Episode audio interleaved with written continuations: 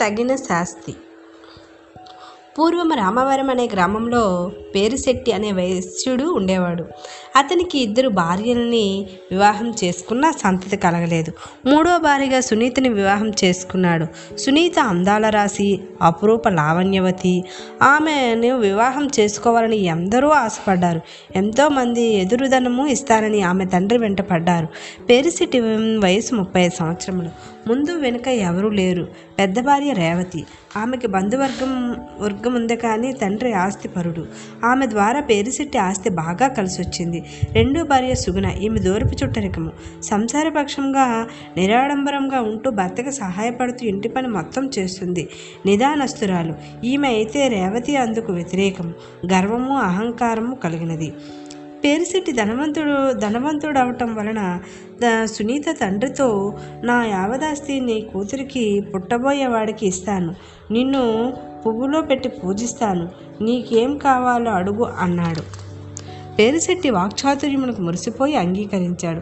సునీతకి అంగీకరింపజేశాడు. ఇంటి పని రేవతి చేయగా భర్తతో సునీత స్వర్గ సుఖాలు అనుభవించేది. పేరుశెట్టి వ్యాపారం నమ్మకస్తులైన పనివారికి అప్పజెప్పి పై బాధ్యతనంతా పెద్ద అప్పజెప్పి సుఖభోగాలు అనుభవింపసాగాడు.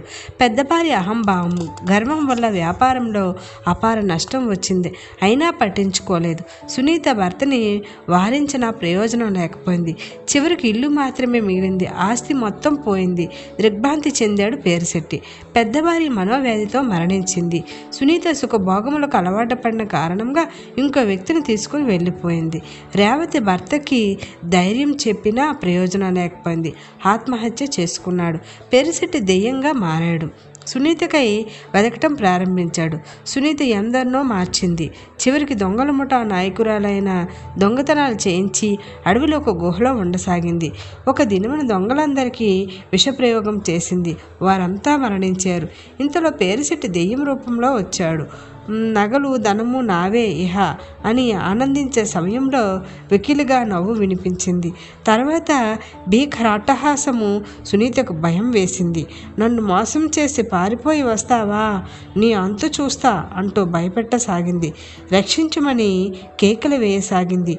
గుహలో పైనుండి కింద రాయి పడేలా చేసింది పేరుశెట్టి దెయ్యం పెద్ద ఆర్తనాదంతో రాయి క్రింద పడి మరణించింది సునీత.